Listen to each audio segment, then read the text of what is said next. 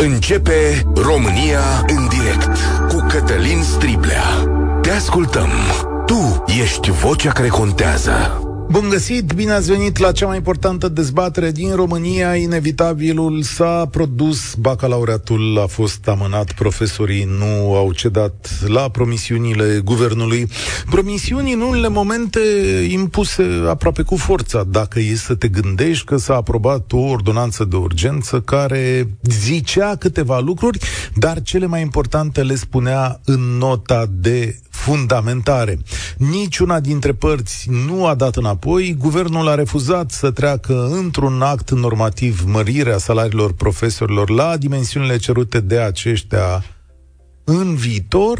Profesorii vor să vadă scris negru pe alb că lucrul ăsta se va întâmpla, negru pe alb, într-un act juridic opozabil, pentru că, atenție, acest memorandum, chiar publicat în Monitorul Oficial, nu are valoare juridică pentru că nu are sancțiuni. Adică el nu este un tip de document care să fie prevăzut cu ceva sancțiuni și să ai pe cine să tragi la răspundere. Dar pe cine să mai tragi la răspundere? Pentru că semnatarii memorandumului sunt premierul Ciucă, care va pleca în câteva zile, ministrul Căciu, care sigur va pleca și el în câteva zile, ministrul Budăi, despre a cărui soartă nu știm, poate va rămâne în guvern, poate nu va rămâne, și doamna Deca supusă exact aceleași probleme. Marea chestiune este lipsa de încredere a românilor, cred în general, nu numai a profesorilor, în această clasă politică, da? Și oamenii aceștia uh, vor să vadă scris în lege că nu vor fi înșelați și de data asta, pentru că ei au mai fost înșelați de-a lungul timpului de către diverse uh, guvernări. Spunea o profesoară la emisiunea lui Marcel Bartic, doamna Anca Țarca, cred că, mi-am dat seama că este o ruptură cumplită acum între decidenți și școli. Sunt două lumi și două realități diferite și s-a ajuns aici. Guvernul are greva pe care o merită. Această grevă este un decont plătit pentru incompetența din ultimii trei ani. Poate chiar mai mult decât atât. Dar, dar, în această situație, pentru prima dată am ajuns, de fapt, și la o consecință enorm de dureroasă. Sunt o sută patruzeci de mii de copii care dau bacalaureatul. Nu-l vor da acum, îl vor da mai târziu. Sigur, întreg sistemul de învățământ se va adapta, admiterile vor veni mai târziu și așa mai departe, cu excepția celor care sunt în sau vor să meargă în străinătate. Ei sunt, de fapt, primele victime ale acestei neînțelegeri între profesori și politicieni, pentru că nu pot să-și depună dosarele la timp. Poate unele facultăți din străinătate vor accepta argumentul grevei, poate altele nu, dar este cumplit de greu să fii elev și părinte într-o astfel de situație în care să nu știi când începe bacalaureatul și, de fapt, să nu știi cum va evolua viața ta în perioada următoare. Iar dacă Dacă ești copil de optsprezece ani, chiar te întrebi, dar eu ce vină am în această situație? Chiar așa, ce vină au acești oameni? Și poate de aici ar trebui să înceapă emisiunea noastră, România în direct, de astăzi. zero trei șapte doi zero șase nouă cinci nouă nouă. Ce le spunem celor o sută patruzeci de mii de elevi de clasa a douăsprezecea care trebuiau să susțină bacalaureatul? Trebuie să continue greva și putem să amânăm mult mai mult examenele școlare în acest moment? zero trei șapte doi zero șase nouă cinci nouă nouă. Suntem și pe Facebook și pe YouTube. La Europa F M primul care va vorbi este Mircea. Salutare, bine ai venit la noi! Bună ziua dumneavoastră, bună ziua tuturor ascultătorilor. Eu sunt de părere că greva ar trebui să continue, deși pot să spun că și fiica mea este direct afectată de această grevă, având bacalaureatul. Dar chiar societatea ar trebui în ansamblu să reacționeze și să-i sprijine pe profesori. Sunt anumite categorii profesionale care, oricând ar face grevă, ar afecta și alte uh, persoane și chiar uh, mase mari. Cum ar fi transporturile, cum ar fi, nu știu, agricultura, oricare altele care interferează cu diverse alte domenii. Dar trebuie odată și odată rupt, rupt pisica în două, cum se spune, trebuie scos puroiul, fiindcă deja prea de multe ori ne-au înșelat. Părerea mea că vina ar trebui aruncată doar și doar pe clasa politică, care își face uh, anevoios sau de fel uh, temele. Ar trebui poate provocat o discuție la președinte în care să uh, cheme și celelalte partide politice care nu sunt actualmente la putere să semneze un act general în care educația și sănătatea să nu poate fi modificată de orice uh, ministru care ajunge uh, în portofoliu. Iată... după două săptămâni că el are alte idei sau așa mai departe. Iată o idee. O comună. Iată o idee, dar știți că noi am avut un pact pentru educație în anul două mii opt două mii nouă, dacă nu mă înșel, aprobat de P S D și P N L, domnii Ioana și Băsescu, și asta a fost o minciună, pentru că nu a ajuns în niciun loc acel pact pentru educație. Cu atât mai mult ar trebui și societatea să-i sprijine pe profesori, nu să-i blameze. Uh, asta am pățit oarecum o analogie. Uh, eram cu mașina și cineva mă claxona pe mine că nu puteam să-i fac lui loc să treacă, dar nu spunea, domnule, sunt oameni care, neavând trotuare, umblă pe stradă, sunt două mașini parcate pe zebră în colț, n-am cum să mă dau la o parte, adică se certa cu mine pentru greșelile altora, a primarului că n-a făcut trotuare, a mașinilor parcate neregulamentar și așa mai departe. Așa este și aici. Ne certăm acum să aruncăm vina pe profesor că ne întind nouă examenele. Într-adevăr, este trist, dar și noi plătim tribut confortului de a sta în fotol și a ne uita la televizor încât să ieșim în stradă și să scuturăm, metaforic vorbind, clasa politică, fiindcă ei nu reacționează doar când le este frică sau înaintea votului sau așa mai departe.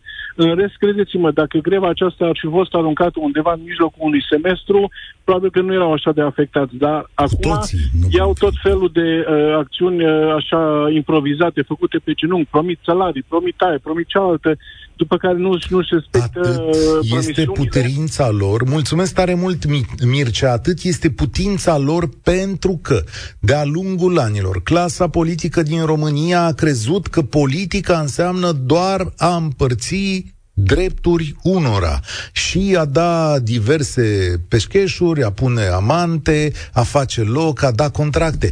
Mulți ani de zile, mulți nătărăi din clasa noastră politică așa și-au închipuit că ei vin la putere, iau niște contracte, după care împart niște bani la niște pile.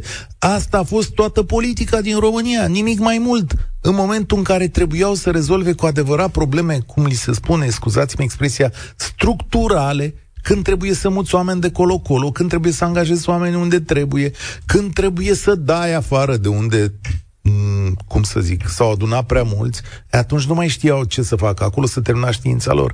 Nici nu trebuia să deranjezi pe cineva.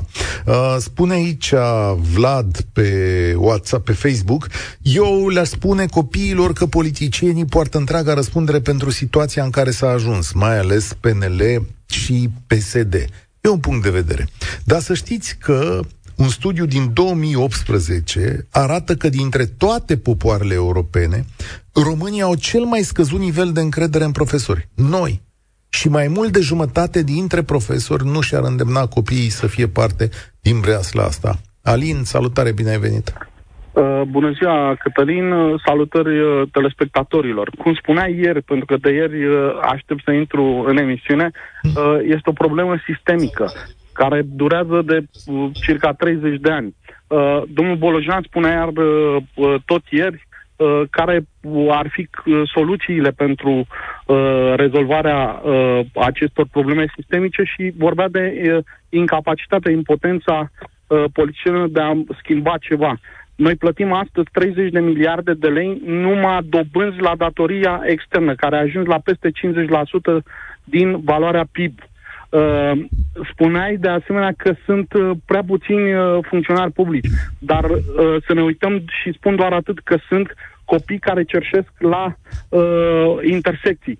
Aia ar trebui să se ocupe de ei, protecția copilului, protecția copilului care stă în birouri în loc să fie pe stradă. Am fost în străinătate și am văzut funcționarii publici pe stradă, polițiști, alți oameni care își făceau datoria, erau plătiți pentru ceva și își făceau datoria cu responsabilitate. Degeaba ai o sută de funcționari publici într-un birou dacă și ei formal îndeplinesc un job și bifăm niște legi pentru Uniunea Europeană sau pentru altceva, dacă noi le bifăm Bun. doar formal. Acum, uh, băiatul, meu este, doar atât, băiatul meu este în clasa a douăsprezecea. Susțin cu tărie uh, greva uh, profesorilor, deși sunt și profesori care nu-și fac datoria și și-au pierdut interesul pentru această uh, meserie de a transmite copiilor cunoștințe care să fie reale și păi folositoare. Și copilul uh, lui ce i-a explicat? Că aici e povestea i-am, cheie. I-am spus că este vorba de un interes general în care noi trebuie astăzi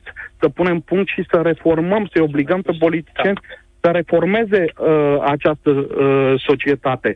Uh, pentru că altfel, cum spunea antevorbitorul, ei de bunăvoie nu o fac. Sunt trei mii de comune, spuneați ieri de unde sunt bani. Sunt trei mii de comune din care doar șase la sută poate, pot să se autosusțină financiar, care înseamnă mii de primari, înseamnă mii de Alea trebuie locali. comasate, da. Aia păi e marea asta, putere a clasei politice. Periurbane, da, care sunt deja cartiere, trebuie comasate. Consilii județene sunt, sunt cel puțin zece județe care au sub două sute de mii de locuitori.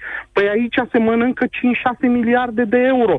Gândiți-vă întreținerea unei primării, gândiți-vă uh, plata funcționarilor. Perfect de acord, fiți atenți. Dacă nu vrem să tăiem de unde uh, trebuie tăiat, gândiți-vă ce ar însemna, ce ar putea face țara asta cu cinci șase miliarde de euro. Să aduce bani în investiții, oameni și-ar găsi locuri de muncă. Știi ce ataci tu aici? Părți. Aici ataci da, exact atac. esența pe, clasei politice din, din România. Păi, exact, hoții din Parlament și din Guvern care refuză să facă lucrurile care sunt necesare pentru țara asta și uh, ne spun că nu sunt bani. Acești hoți trebuie să înțeleagă că noi nu mai putem să suportăm. Când uh, mă întreabă exact, uh, era un banc, ce ai în spate, o cucoașă? Mai ia una. Corect. Ei nu înțeleg că nu mai putem. Ai pus punctul pe ei și atenție. Mulțumesc tare mult, Alin. Despre ce spune el? Stimați domnule Ciucă, Ciolacu, acesta nu mai este un protest pentru o mie de lei. E ceea ce va scăpa din analizele voastre. Lasă bă că-i prostim. Acest protest are esența protestelor de la Ordonanța treisprezece. Oamenii vor o altă așezare a statului român. Și asta poate începe de la profesori. I-ați lăsat de izbeliște, i-ați mințit de nenumărate ori și acum trebuie să faceți ceva, să puneți lucrurile pe hârtie. Nu mai merge cu prosteala, că știți și voi că venim în faliment. Uh, înțeleg că l-am sunat pe domnul Cristache de la uh, reprezentanții părinților. Domnul Cristache, bună ziua! Bună ziua, vă mulțumesc pentru invitație. Uh, noi am sunat în acest caz, trebuie să știți. Uh, bun, punctul dumneavoastră de vedere legat de amânarea bacalaureatului, sunteți de acord sau împotrivă?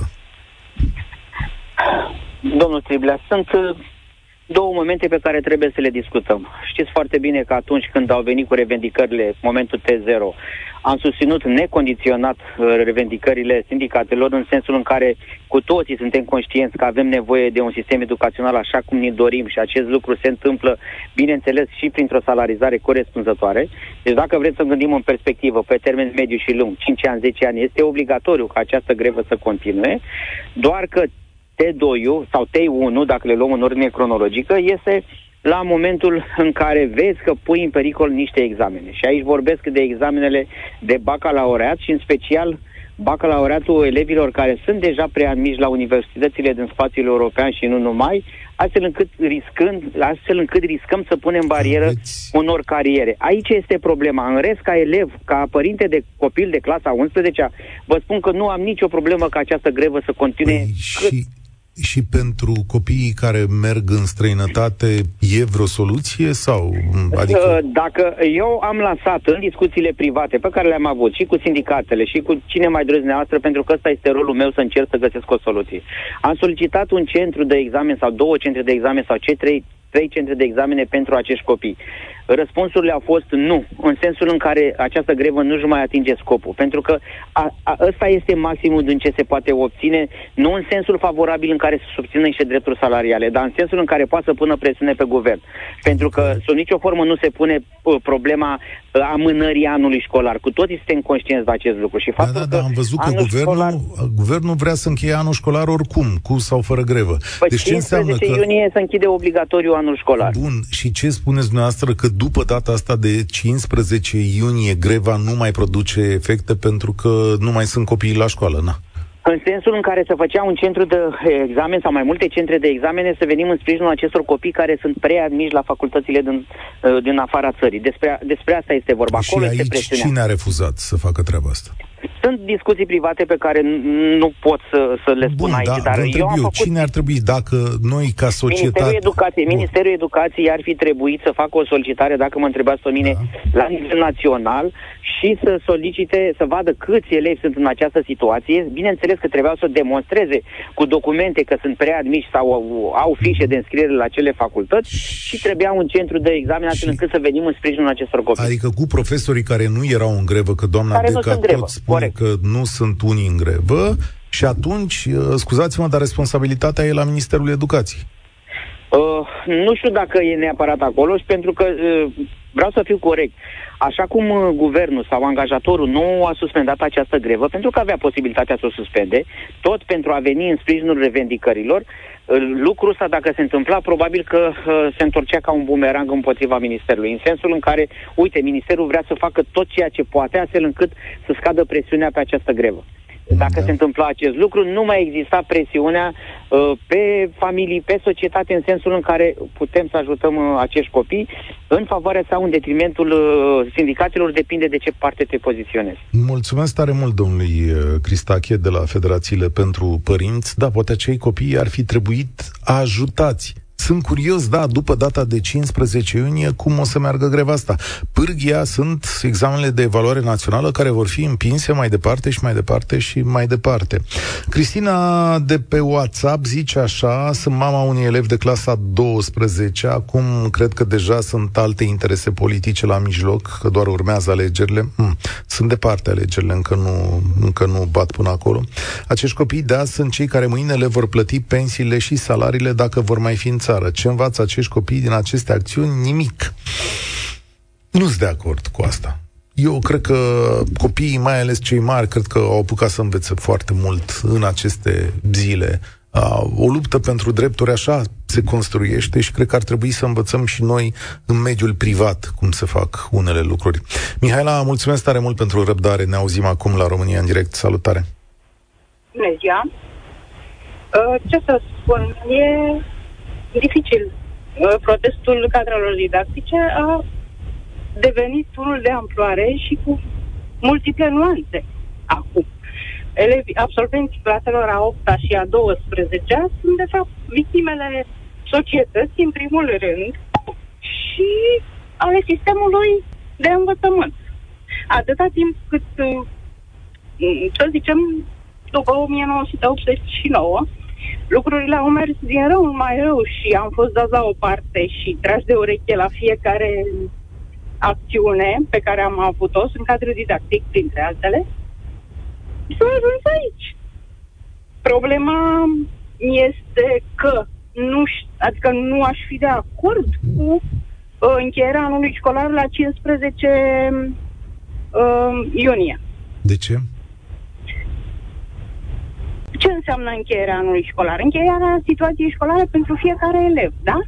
Cum se va face aceasta? Păi ați văzut că a spus doamna ministru, cu o notă, cu două, cu dublarea unei note, am, sunt tot felul okay, de metode. Cine o face? Cine o face dacă um, profesorii sunt în grevă? Păi la liceu, la fiul meu, am înțeles că doamna profesoară de sport nu e în grevă, poate să o facă ea cu dispensă, nu poate să încheie toate mediile. Dau și eu pentru idei. Toate celelalte discipline? Mă gândesc și eu, nu? O fi avut ministerul o idee. Știu că împing lucrurile la absurd, dar vă spun ce se poate întâmpla. Păi, vedeți, aici ne întoarcem de unde am plecat. Statutul cadrului didactic este perimat și nu există până la urmă. De Din fi. moment ce eu sunt cadrul didactic, da, predau o anumită disciplină, eu trebuie să-mi închei situația la disciplina respectivă, nu colegul de educație fizică sau directorul școlii. Sunt de acord cu dumneavoastră. Chiar dacă eu... am patru note sau șapte note, da? Bun, și atunci, care e soluția dumneavoastră? Adică, către ce vă îndreptați? Soluția noastră, adică soluția, din punctul meu de vedere, eu îmi susțin colegii și sunt alături de ei. Din păcate nu profesez momentan, sunt în mm-hmm. concediu medical. Um, ar trebui situația școlară neîncheiată, okay, și reacția guvernului la această acțiune. Dar asta înseamnă, cum să zic, anularea anului școlar. Asta este o măsură radicală, bineînțeles. Da, da, da. Dar fără măsuri radicale, eu am mai trecut, sunt de treizeci de ani în acest sistem. Am mai trecut prin uh, acțiuni de protest. Una și... a fost puțin mai mică, de trei săptămâni. Asta și... cred că deja devine cea mai mare din, de fapt, de da, du- da, clar. din istoria noastră, cea mai mare acțiune de protest. Este Dar copiilor... Asta, Mihaela, e important acum să te adresezi copiilor, celor de a opta și de a douăsprezecea. Unii au înțeles și sunt conștienți. Avem și noi copii la rândul nostru, da? Și știu ce se întâmplă în sistem. Am trei copii, pe nici unul nu l-am sfătuit să își dorească să devină profesor, din potrivă. I-am tăiat toate idealurile, dacă ar fi avut vreunul, în acest sens, și ar trebui să înțeleagă atât profesorii cât și părinții. Părinții ar trebui să se gândească de două ori înainte să critice un cadru didactic și să vină la școală, um, cum să vă spun, um, cerându-și drepturile, dar, mă rog, fiecare în modul lui, și societatea ar trebui să deschidă ochii. Societatea, nu cred posibil, că... Nu vă supărați. Așa. Aceasta este situația. Adică nu mă supăr, okay, au, dar să știi că șase ani, ne păstrăm, patru ani. Ne păstrăm dreptul de critică la adresa voastră de câte ori considerăm că este necesar. Și vorbesc aici de critică constructivă, lucidă și politicoasă. E un drept pe care, ca părinte și ca societate, îl am în fața voastră a profesorilor, căci nu există numai lapte și miere în profesia asta. De-a lungul anilor am văzut și eu lucruri de care sunt nemulțumit și cred că, în echilibru, trebuie să am în continuare acest drept, nu? Corect. Okay. Dar, v-am spus, societatea ar trebui să fie uh, solidară cu noi. A, cred că mi se pare mare măsură, mulțumesc tare mult, Mihaela, mi se pare mare măsură că societatea este solidară. Eu cred că oamenii așezați și muncitori ai României înțeleg în mare măsură despre ce este vorba în această uh, situație. Euronews România spune așa că un profesor din Sibiu face curierat pentru că nu poate trăi doar din salariu. După aproape zece ore de muncă, voi pleca mulțumit că am câștigat peste trei sute de lei. Profesorul susține că a luat această decizie deoarece nu poate trăi doar din salariul său de trei mii cinci sute de lei, predă franceză și engleză la o școală din Sibiu. Mm. Ce să vezi, la Sibiu, de când se cântă o lume minunată. Uh, Vali, salutare, ești la România în direct. Da, bună ziua. Ce le spunem copiilor? Uh, e greu să le spunem ceva copiilor, că na, și profesorii merită și ei salariu mai mare, da, într-adevăr. Dar ei tot o dau acum cu... Um, faptul că vor o garanție din partea politicienilor, dar și noi, ca stat, ca oameni, ca părinți ale elevilor, beneficiari, ar trebui să avem și noi o garanție de la ei, să facă un act prin care, să nu știu cu ce se îmbrătășește actul lui profesoral care are bani mai mult. Că, că aș vrea, de exemplu, în doi ani să văd și eu doi-trei procente mai mic abandon școlar, doi-trei procente mai puțin analfabet funcțional. Care e garanția noastră? Nu avem nicio garanție, dar avem această idee că salariul corect este un lucru igienic pentru societate, care menține motivația muncii bune. Cred că și în cazul tău, nu? Adică dacă patronul tău te-ar plăti cum trebuie sau te plătește sub ceea ce ți-ai dori, bănuiesc că la un moment dat calitatea muncii tale va scădea. Bănuiesc, nu știu, că va intra, va interveni o lehamite acolo. O anume măsură, da, să zicem. Dar a, asta ar trebui totuși să... Dar ziceți că nu vom putea avea o garanție de nu, partea lor. Nu, atunci, nu știu dar, ce garanție putem avea de partea lor. Dar și dumnealor garanția care o dă statul, guvernul la ora actuală. Tu ai avea încredere într-o garanție semnată de domnii Ciucă, Căciu și Budăi? Mm, nu. Ok, bun. Atunci, atunci ne-am lămurit. Știi că totul, totul e bine și totul de, e principial până când ajunge la pă, cămașa noastră. O să te rog să dai radioul mai încet, pentru că acolo intervine problema. Deci semnezi un act cu domnii pă, Ciucă și Ciolacu. Hm. Da. Da. Ce să zic? E o concluzie tristă, îmi pare rău, dar altă concluzie nu e. Uite, colega mea, mulțumesc tare mult, Vali, colega mea, Ioana E. N. Dogeoiu, scrie în Spot Media, uh, are o idee. Deci, uite, domnule, cum se poate da garanția asta? De ce să se facă trimitere la viitoarea lege a salarizării, spune ea? Un sau o ordonanță de urgență poate stabili de sine stătător salariul minim în educație și etapizările creșterii, iar când va să fie legea salarizării, prevederea din O U G poate să fie înglobată în ea. Deci nu ordonanța să preia o lege viitoare, ci legea salarizării să înglobeze ceva ce există deja într-o ordonanță în vigoare. De ce nu fac așa, se întreabă Ioana? Pentru că nu intenționează să-și respecte promisiunile? E un semn de întrebare pe care îl pune aici și la care puteți să răspundeți și voi. Maria e la România în direct. Salutare! Uh, bună ziua, Cătălin! Uh, legat de această grevă a profesorilor, uh, este important să o susținem și lucrurile trebuie începute de undeva. Uh, statul, în momentul ăsta, guvernul, uh, trebuie să dea musai o lege, de undeva trebuie să începem, o ordonanță de urgență, cum spunea colega ta mai devreme, prin care salariul minim al unui profesor să fie reglementat la un minim pe care îl, îl consideră ei ca debutant. Nu poți să dai minimul pe economie unui profesor profesor care a făcut o facultate și să-l pui egal cu un muncitor necalificat. De aceea a ajuns sistemul de învățământ. Mă auzi, Cătălin? Da, te ascult, te ascult. Uh, deci, de aceea a ajuns, ne plângem de profesori proști. Am fratele cumnata profesor de matematică, au plecat, sunt, e director de fabrică, este cu totul, profesează cu totul altceva, pentru că nu a fost atractiv la momentul respectiv salariul. Toți vrem să trăim mai bine. E un început. Deci cu asta aș începe. Aliniez salariile, că pe urmă eu ca stat pot să fac pretenții. Pot să intru pe evaziunea fiscală pe care o fac profesorii în privat.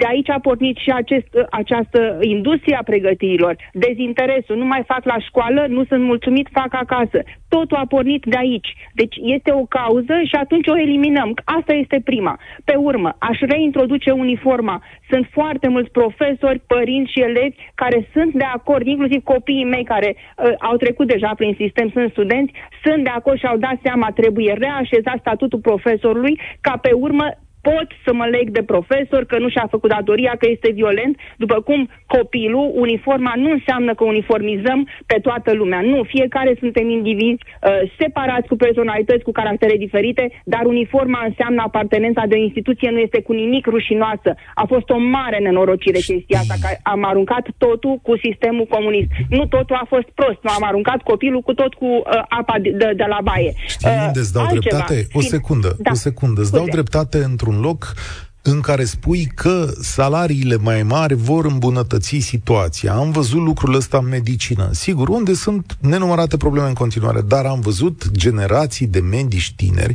și am văzut și eu spitale unde pă, mi-am dus părinții sau am avut cunoștințe sau, mă rog, chiar și în locurile în care am fost eu, în care uh, s-a schimbat atitudinea.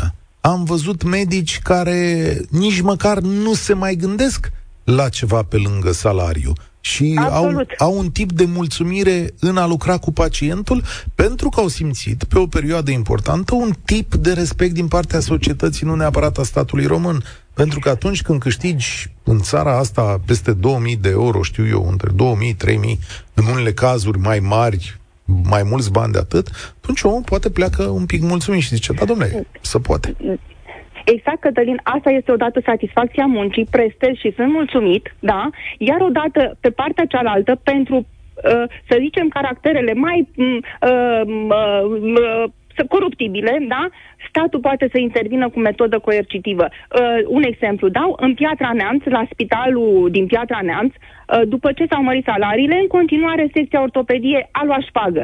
Când a intrat D N A-ul acolo, vreau să spun că Piatra Neamțu acum este printre primele spitale din țară în care nu se mai atinge nimeni, nu se ia, nu cere de la nimeni, nici un medic, nici un bolnav. Deci există posibilitatea, dar eu mai întâi stat trebuie să reglementez asta. Ți-am dat banii, am pretenția să-ți cer. Da, deci nu poți altfel, perfect, corect? Perfect de acord cu tine în această Doi la mână, situație. Finanțarea, te rog, Cătălin, doar să mă lași, deci finanțăm, nu știu, era o știre în ziar, sper să spun corect, vrem să finanțăm educația în Moldova cu laboratoare. Cătălin, copiii noștri în laboratoare au substanțe expirate. Băiatul meu a făcut facultatea de fizică la Măgurele. Aparate care dădeau eroare optzeci la sută. Copil de acolo, eminent, în cercetare, cu doctorat, renunță și pleacă din sistem. E trei mii și ceva de lei salariul lor în cercetare. Iarăși, de aici pleacă. Dacă noi nu finanțăm cu șase la sută din P I B, nu cu calcule și ce mânăreli mai fac ei să ne prostească, nu. Să aloce banii care sunt normali, pentru că de acolo pleacă un profesor vedeți prost, că... o educație proastă, un copil nepregătit și analfabet funcțional. Vedeți că în cercetare, mulțumesc tare mult, Maria, există și o schemă de finanțare care îi ajută pe cercetători pe baza unor proiecte și a unor grant cu bani care vin dinspre Uniunea Europeană sau alte organizații, o schemă de finanțare întinsă în toată Europa, da, dar care are un dezavantaj major. Veți auzi foarte mulți cercetători români care lucrează pe aceste contracte care nu dau dreptul la o pensie, însă. E foarte interesantă chestiunea asta și... foarte interesant că noi am acceptat sau că ei acceptă să lucreze în astfel de condiții, dar poate e subiectul unei discuții viitoare. Claudiu, ești la România în direct. Ce le spunem copiilor care acum își amână bacalaureatul și evaluarea națională? Bună ziua! Eu cred că pentru acei copii care au fost acceptați afară și care își vor pierde visul, responsabilitatea este o sută la sută a profesorilor. Ori... ei nu sunt ținuți ca monedă nici de guvern, nici de societate, sunt ținuți de profesori. E clar că trebuie mărite salariile, este clar că trebuie regândit modul în care funcționează statul român. Dacă am ajuns la concluzia asta, dar în același timp nu avem bani. Ori probabil că acest lucru cu reașezarea salariilor va mai dura. Pentru că trebuie găsiți banii, trebuie gândite mecanismele prin care se dau banii.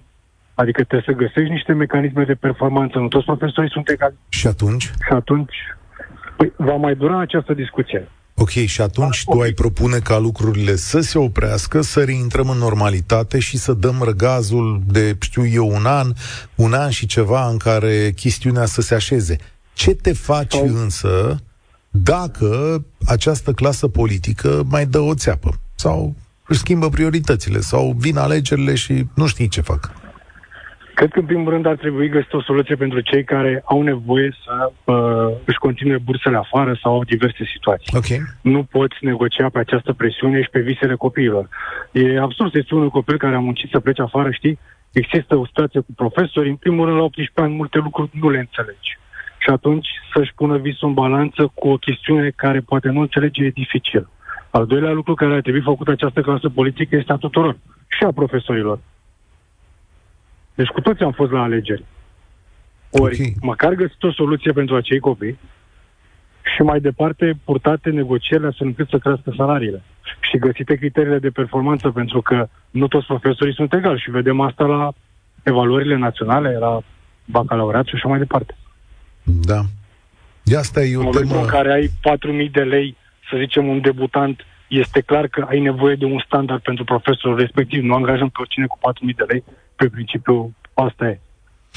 Da, ar trebui o verificare, dar de aici vor începe discuțiile experților și noi, ca societate, trebuie să ne pronunțăm. Norocul nostru este că această mărire de salarii, dacă se va produce, se produce pe un set de noi legi ale educației, care stabilesc alte criterii, alte normative și ar putea fi un bun impuls, adică să cuplezi aceste idei noi pe care societatea le-a dezbătut și profesorii le-au dezbătut vreme de șase ani, șapte ani, dacă nu, cu acest set nou, noi, nou de salariu. Dar dacă mergi cu lege nouă, cerințe noi, criterii noi și aceiași bani, mi-e teamă că asta nu se poate. Da. Cu siguranță nu va funcționa, dar am și o întrebare. Este compatibil statutul de titular cu criteriul de performanță? Bună întrebare. Teoretic, dacă e titular, ar trebui să te aștepți la cea mai înaltă performanță, ori în unele cazuri s-ar putea să stea tocmai pe dos. Mulțumesc tare mult! Uh, Unde suntem? La linia trei, nu? Mihai, salut Mihai, bine ai venit. Bună ziua tuturor. Ce le spunem copiilor? Uh, am o familie cadru didactic. Uh, okay. Guvernanții fac presiune asupra cadrelor didactice ca să înceteze greva, să se gândească la copii. Dar guvernanții, de ce nu se gândesc la copii? În ce sens? Păi, uh, fac presiuni ca profesorii să renunțe. Dar de ce guvernanții nu le acordă ce au cerut ca să înceteze? Pentru numai că... profesorii sunt de vină? Uh, nu, nu, n-a, n-a zis nimeni că numai profesorii de vină. Guvernanții respectiv, acest guvern și următorul, nu le dau aceste lucruri pentru că nu le au. La modul propriu nu le au. Deci nu există banii aceștia ceruți de profesori. Ei pot veni din două surse. Hai să zic trei.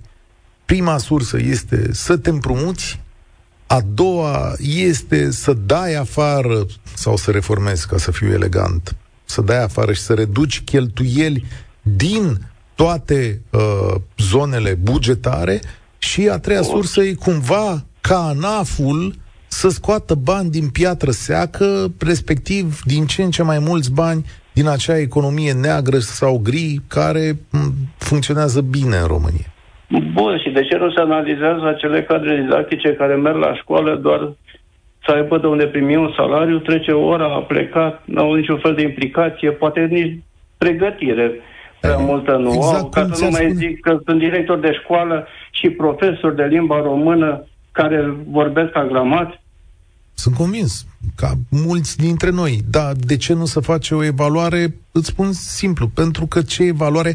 Iau niște criterii care probabil cine că... să facă evaluare? O, să poate face și asta, dar ce să evaluezi la două mii șapte sute de lei? Adică, sincer, și tu ca evaluator, și tu ca inspector, și ca om bine intenționat, când te duci în clasă, știi exact...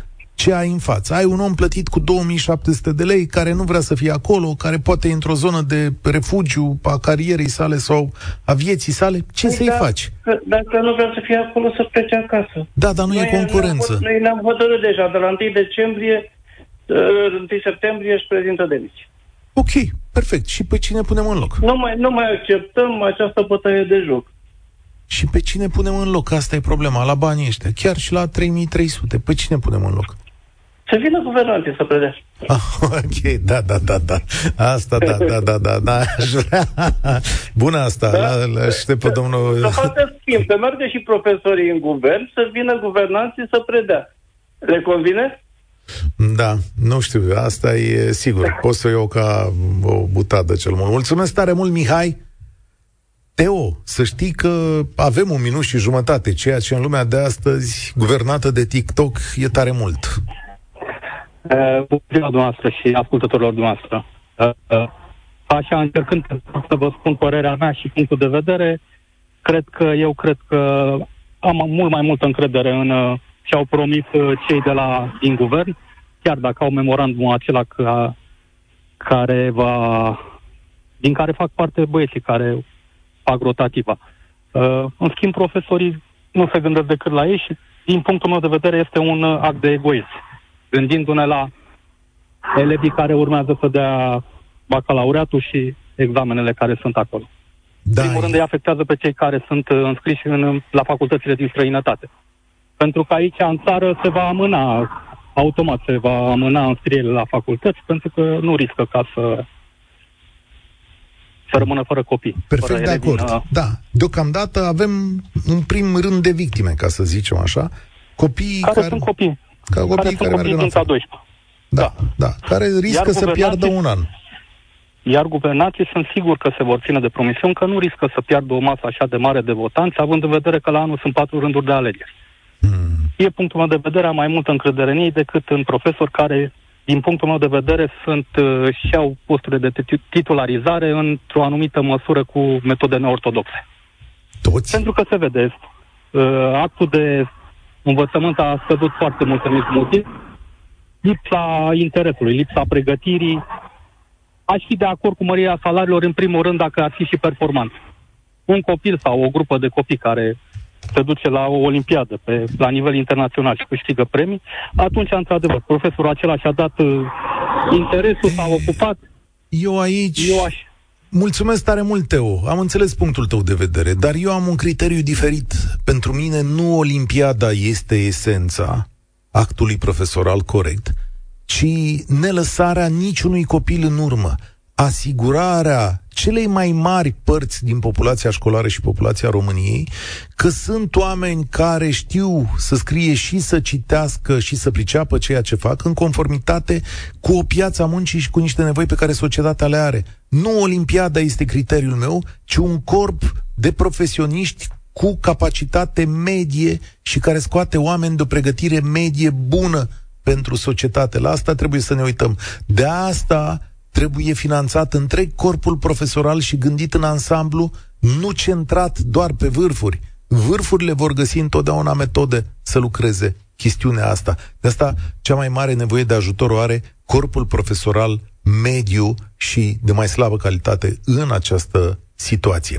Ne întâlnim și luni la România în direct. Tare mi-e teamă că ne întâlnim în aceeași situație. Sunt Cătălin Striblea, spor la treabă. Participă și tu, România în direct, de luni până vineri, de la ora treisprezece și cincisprezece.